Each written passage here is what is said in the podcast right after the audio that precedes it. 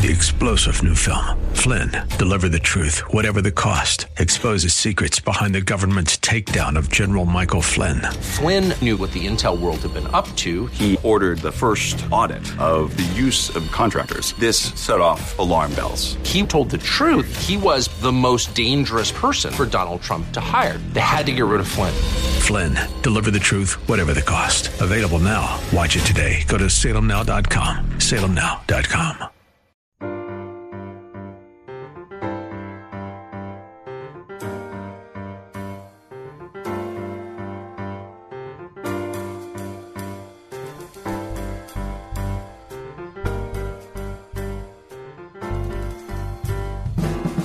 Welcome to His Life Revealed with Pastor Todd Granger of His Life Fellowship in San Antonio, Texas. We're glad you've chosen to join us today. Our passion at His Life Ministries is to help believers know Him and show Him. So we keep it simple. It's just about Jesus. Our prayer is that the Holy Spirit will make His truth plain to you so you can walk in freedom and enjoy the life of union that God has designed for you to live.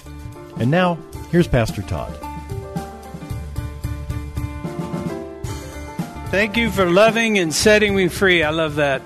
But you know, the issue is that most Christians don't know what it means, setting me free.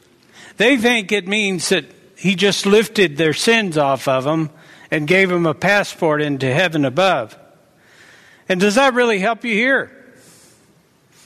I mean, are you feeling the freedom of Christ in this life? Because that was what he intended. He said, I came that you might have life and that you might have it, what? Abundantly, right? Well, that's freedom. That's liberty. It's not liberty in the flesh. It's not about liberty in the flesh. He made you a new creation, a spiritual person. Who you are in the flesh is irrelevant at this point. Who you are in the spirit is who God sees. You are a spiritual person, a new creation. And that is where your freedom lies. You're now free to run and embrace Him. You're now free to accept all that He has given you in Christ Jesus. You're now free to live life without the fear of man or the fear of pestilence or the fear of the things that might come against you in this life. Because they can only take the life of the body. They can't take the life of the new creation. So you have been made to experience, to know, to walk in the abundance that Christ gave you. That is all that He's trying to do in this life. And we're going to talk about that, that bit by bit, moment by moment, if you will, He is seeking to strip off the encumbrances that are keeping you from fully embracing all the freedom that He has given you. And isn't that a blessing? Because we don't have the tenacity to get it done. We don't have the willpower to get it done. We're too distracted with what's going on around us with this body and the identity of this body to get it done. But He has determined to get it done. And you know what? Every day He's given you a choice. As a Christian, every day you have a choice to either walk in the abundance of who He created you to be or walk and strive in the futility of the flesh, to reflect upon the freedoms and the blessings that you have in Christ or to reflect upon the, the weaknesses and the inconsistencies and the incompetence of the flesh. You choose what you want to embrace. You choose what you want to call your identity. You put it on, you wear it, and you try to make something of it. And that's the thing about man. He's got such an ego that he thinks he can take this wicked, desperate flesh and somehow turn it into something that God wants. Well, I got news for you. It's going to end up in the grave where it belongs. Okay? And God is going to make it something new that is more suited to what He made you to be, who you are.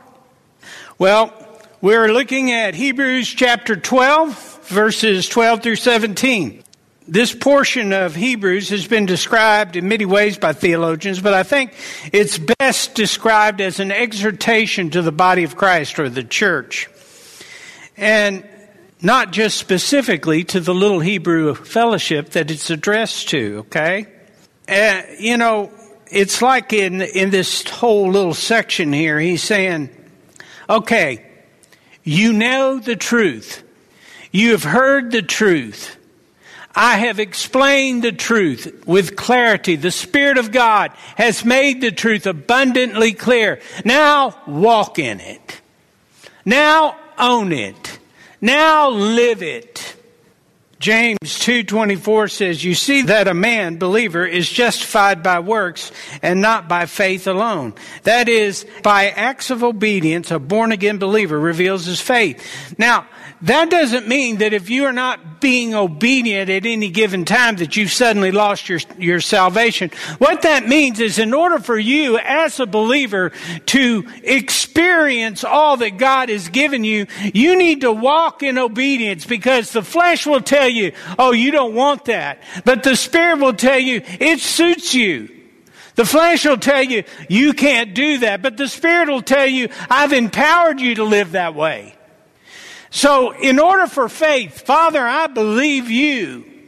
I believe you to have life in me, to put life in me, to be life to me, to walk with me, to commune with me. I believe, Father, you to be the ministry to the people about me. I believe, Father, that you can strengthen me in faith and cause me, Lord, to be all that you've created me to be on this planet. I believe you.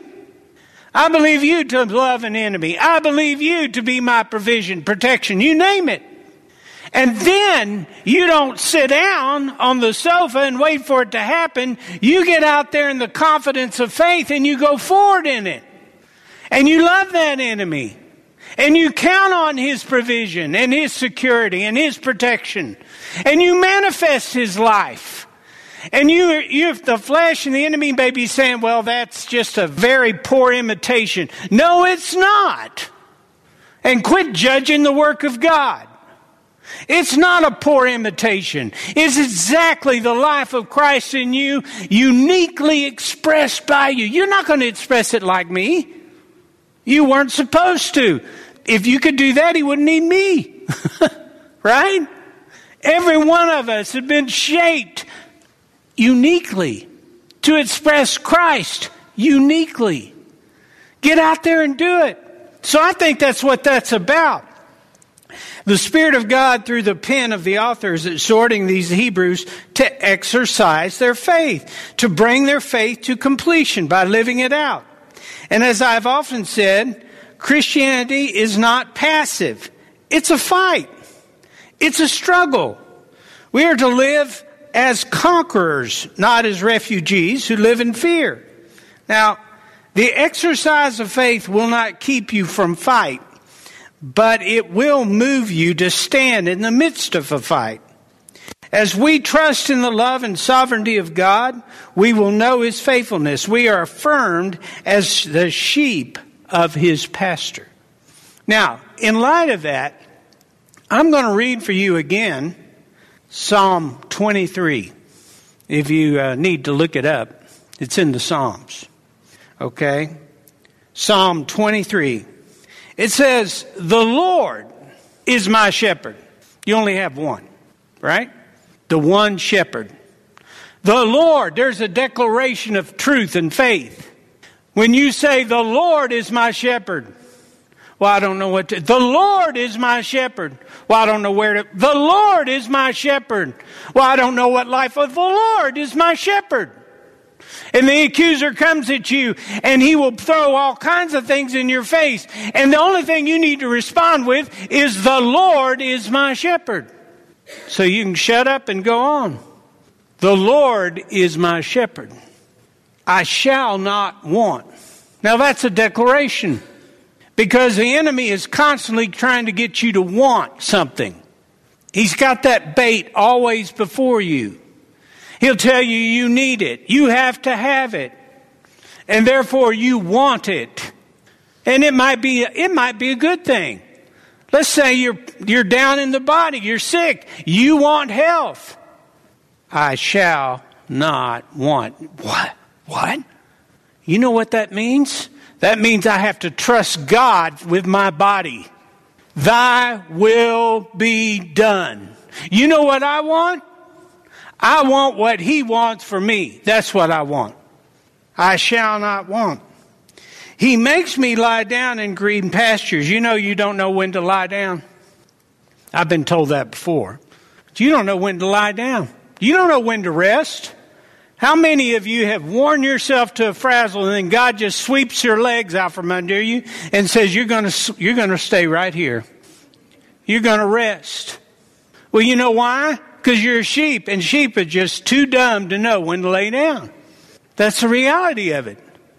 Well, guess what? I don't have to worry about whether I'm going to get enough rest. The Lord is my shepherd. He leads me beside the quiet waters. You know why He has to lead me there? Because I don't know where the quiet waters are. And I interpret quiet waters differently than He does oftentimes. But He leads me to the very thing that I need. He restores my soul. My wife was just talking about what happens to the soul out there in the world. And you've heard me often say that we need balance in the soul. We need to ask God for balance in the soul. You know how often you need your soul restored? Every moment, particularly after you listen to the news. You need your soul restored. He is the restoration of your soul. He is the truth. And so I can sit there and I can worry over what might happen to me, what might happen to my loved ones, what the world's going to come to, who's going to get elected, whether or not we're all going to die with something. I can worry about all those things, but guess what? I'm not God. So I can't resolve a single thing. You know what I have to do? I have to yield it all and say, Father, you're going to have to restore the soul because I've made a huge mess in there. I've got clutter from here to Hudethot, and I need somebody to come in and just clean that whole mess out. And God says, I'll do it. He restores my soul. He guides me in the paths of righteousness for his name's sake. You know why? Because you're his. And because you're his, he wants you to know what it is to be righteous. So he's going to take you by the hand because you wouldn't go there otherwise and guide you in the path of righteousness. That path is not just a side road or an off ramp. That path is literally the path that God preordained for you before the foundations of the world. And you're not on it by yourself. Isn't that good to know? Because if you were, it'd be like traveling in Houston. You don't know where you'll end up for his name's sake, because I belong to him. Now, here's the key point right here. Number four. Even though I walk through the valley of the shadow of death, it doesn't say if I walk through the valley of shadow of death. It doesn't say if I might, or if the enemy drags me in there. It says, even though I walk. Now that's a determined path. You know what it's saying? Present tense. You're walking in the valley of the shadow of death. That's what it's saying. I fear no evil. That's not about your emotions. Your emotions can go all over the place, right? No, it's declaring the truth. There is no evil that I have need to fear. There is no reason I should need to fear any evil. I'm shaky. My emotions are crazy. I'm having all kinds of things being whispered in my ear, but I fear no evil. Present tense. Your rod and your staff, they comfort me. The protection, the discipline of the Lord is with you. You can know when you get out of hand, He's going to take care of you. And you can know that when you stray off the walkway, He's going to take care of you. And you can know that if the enemy gets too close, He's going to take care of you. They comfort you. It's supposed to be a comfort. I love verse 5. You prepare a table before me in the presence of my enemies. Oh, where can you expect a banquet? What's he saying there? Where can you expect to be fed? when you're going through the most difficult situation, When you're going through a situation that provokes all kinds of fears and insecurities in you, when things are coming against you, when things are threatening you, when life becomes harsh and hard, guess what you can expect? A banquet. Not just a, you know, one of these delivery things. But Jesus himself is preparing a place for you, a meal for you. Now, I love this. He is preparing. This is God here, okay? He is preparing this for you. How's, where's he doing it? Right in front of the enemy. Right in front of the enemy. You know what they're seeing? They're seeing what's up with this guy? What's up with him? God sustain, he's being sustained in this situation. He has joy in this situation. He has peace in this situation. He has comfort in this situation. What is up? What is he on? A testimony of your relationship with God. And you know what? Even if they refuse to see it, you see it. He'll allow you to see it. He'll allow you to know it. Listen, everything that I know about God, some of the deepest things I've ever discovered about my Savior, I discovered in the midst of my, some of my toughest times. Usually, the visions I've had of Jesus is after I got up off the floor and looked up. I mean, that's the truth of it. We all think that the banquet should just be at church. No, the banquet is out there in the presence of your enemies. And you know what? If you're in the body and in the world, you're in the presence of the enemies. But not only that, you have anointed my head with oil.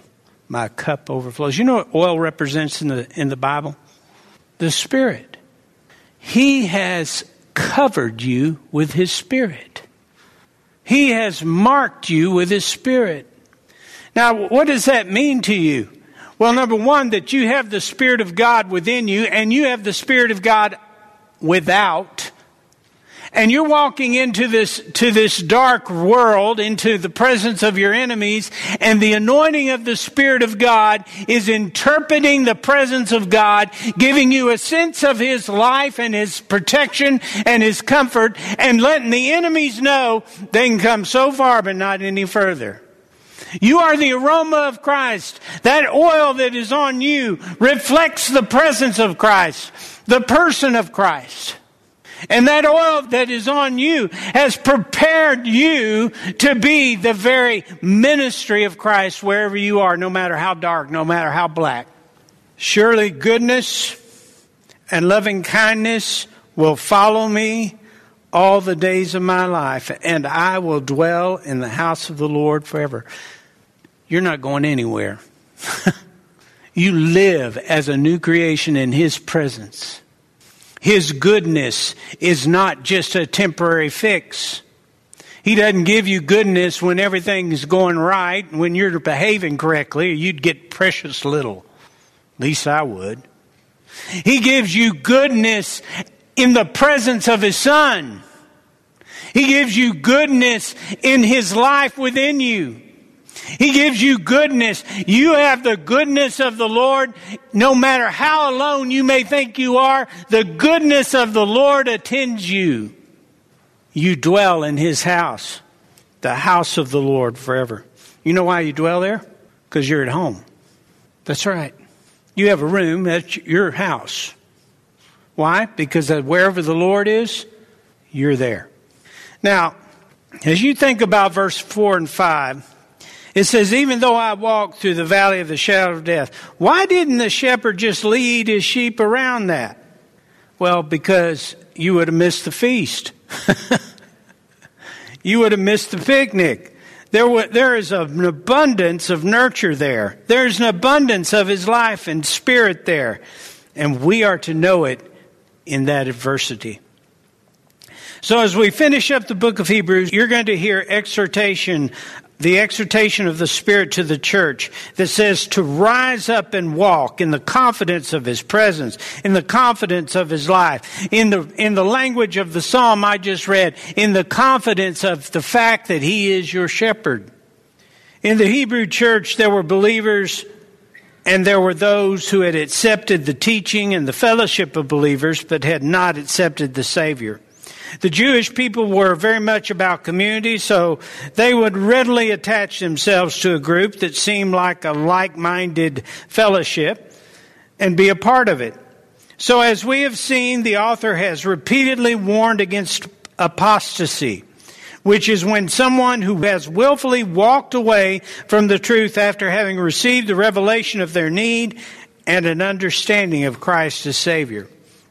Unfortunately, many of these had begun to abandon the church. And when you think about that, the church was beginning to experience persecution, and they're seeing people just kind of disappear.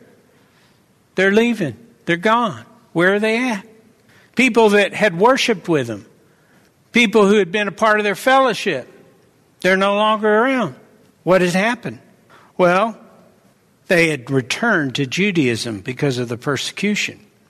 Rather than trust Jesus, they put their trust in the protection of aligning themselves with the world. And you see that over and over again. Now, this community of believing Hebrews had started to experience rejection by their friends and family. They were, were rejected because of their faith and were experiencing hardships and trials.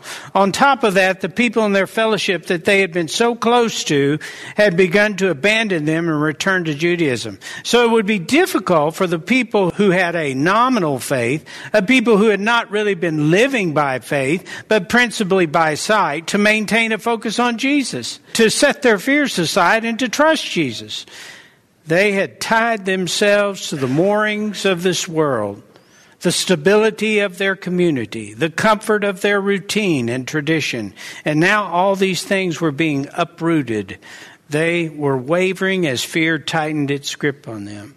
So I'm going to go back and read for you Hebrews 12, 1 through 3. And I want you to remember that uh, the author has put this in the metaphor of a race.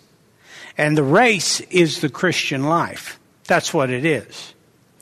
And he says in Hebrews 12:1 he says therefore since we are surrounded by a great cloud of witnesses who by faith have testified to the truth of God's absolute faithfulness stripping off every unnecessary weight of sin which so easily and cleverly entangles us let us run with endurance and active persistence the race that is set before us, looking away from all that would distract us and focusing our eyes on Jesus, who is the author and perfecter of faith, the first incentive of our belief, and the one who brings our faith to maturity, who, for the joy of accomplishing the goal set before him endured the cross, disregarding the shame, and sat down at the right hand of the throne of God, revealing his deity, his authority, and the completion of his work. Just consider and meditate on him who endured from sinners such bitter hostility against himself. Consider it all in comparison with your trial so that you will not grow weary and lose heart. Now, again, these verses, as well as our text, is set in that metaphor of the race, with Jesus as both our example and our prize. Now, He is the focus of the Christian life. He is the perfecter of our faith the one who brings us to the fullness of faith through an ongoing work called living the Christian life. Weariness comes upon us through unbelief and is traded for strength in the practice of a consideration and meditation upon Him. This is not contemplating the historical Jesus, but the ever present Savior who is life. Our text for today is Hebrews chapter 12, verses 12 through 17. I'll get to that in a second. Now he says, therefore, at the very beginning of chapter 12. And he says, we have this great cloud of witnesses, and he points back to the founding fathers of Judaism and these guys, and he points to their faith. Now, here's the issue with this particular group of scriptures, the race metaphor in general, is that many Christians have read that and they, they immediately look to themselves and say, okay, how am I running this race? Am I enduring? Am I persevering? Am I doing all of the things that I need to do? Am I disciplined enough? Am I what this or am I that? Well, it starts with the premise that therefore, because we have all of these witnesses who endured how? By faith. So is the author saying, look at all these guys that made it up there by faith, so this is what you have to do. You have to try hard. You have to push hard. You have to endure. And you have to make sure that you live the way God wants you to live. Does that make any sense at all? Well, then what we have to consider is that everything that he exhorts from this point forward is to be done by faith. You can't do it otherwise. And we have to consider that this is a spiritual journey. The race is talking about the Christian life. Is that something we do in the flesh? Thank you for joining us for His Life Revealed with Pastor Todd Granger. This program is the radio ministry of His Life Fellowship in San Antonio, Texas. If you'd like to know more about us, visit us on the web at hislifeministries.org or on Facebook at His Life Fellowship. We would love to have you join us for worship. We meet on Saturdays at 5 p.m. at 1307 Blanco Woods, at the corner of Blanco Road and Blanco Woods, just inside Loop 1604. Also, if you would like to help support this ministry, you can send your tax deductible donation to His Life Ministries, P.O. Box 1894, Boerne, Texas 78006.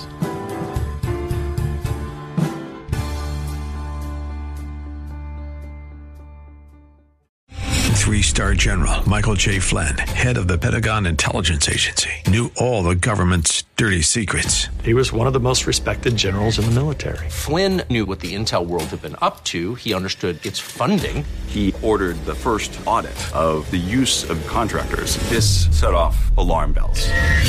The explosive new documentary, Flynn, Deliver the Truth, Whatever the Cost, and covers the facts behind this scandal. Flynn told the truth. He was the most dangerous person for Donald Trump to hire. I find out the worst enemy that I'm going to face in my life is right here in America. They took my assessment and they wanted me to change it. And I was like, I'm not changing it. They had to get rid of Flynn. With in depth interviews, archival footage, and never before seen personal records of the man behind the headlines. I just felt like I was drowning. Flynn, deliver the truth, whatever the cost. Available now. Watch it today. Go to salemnow.com. Salemnow.com.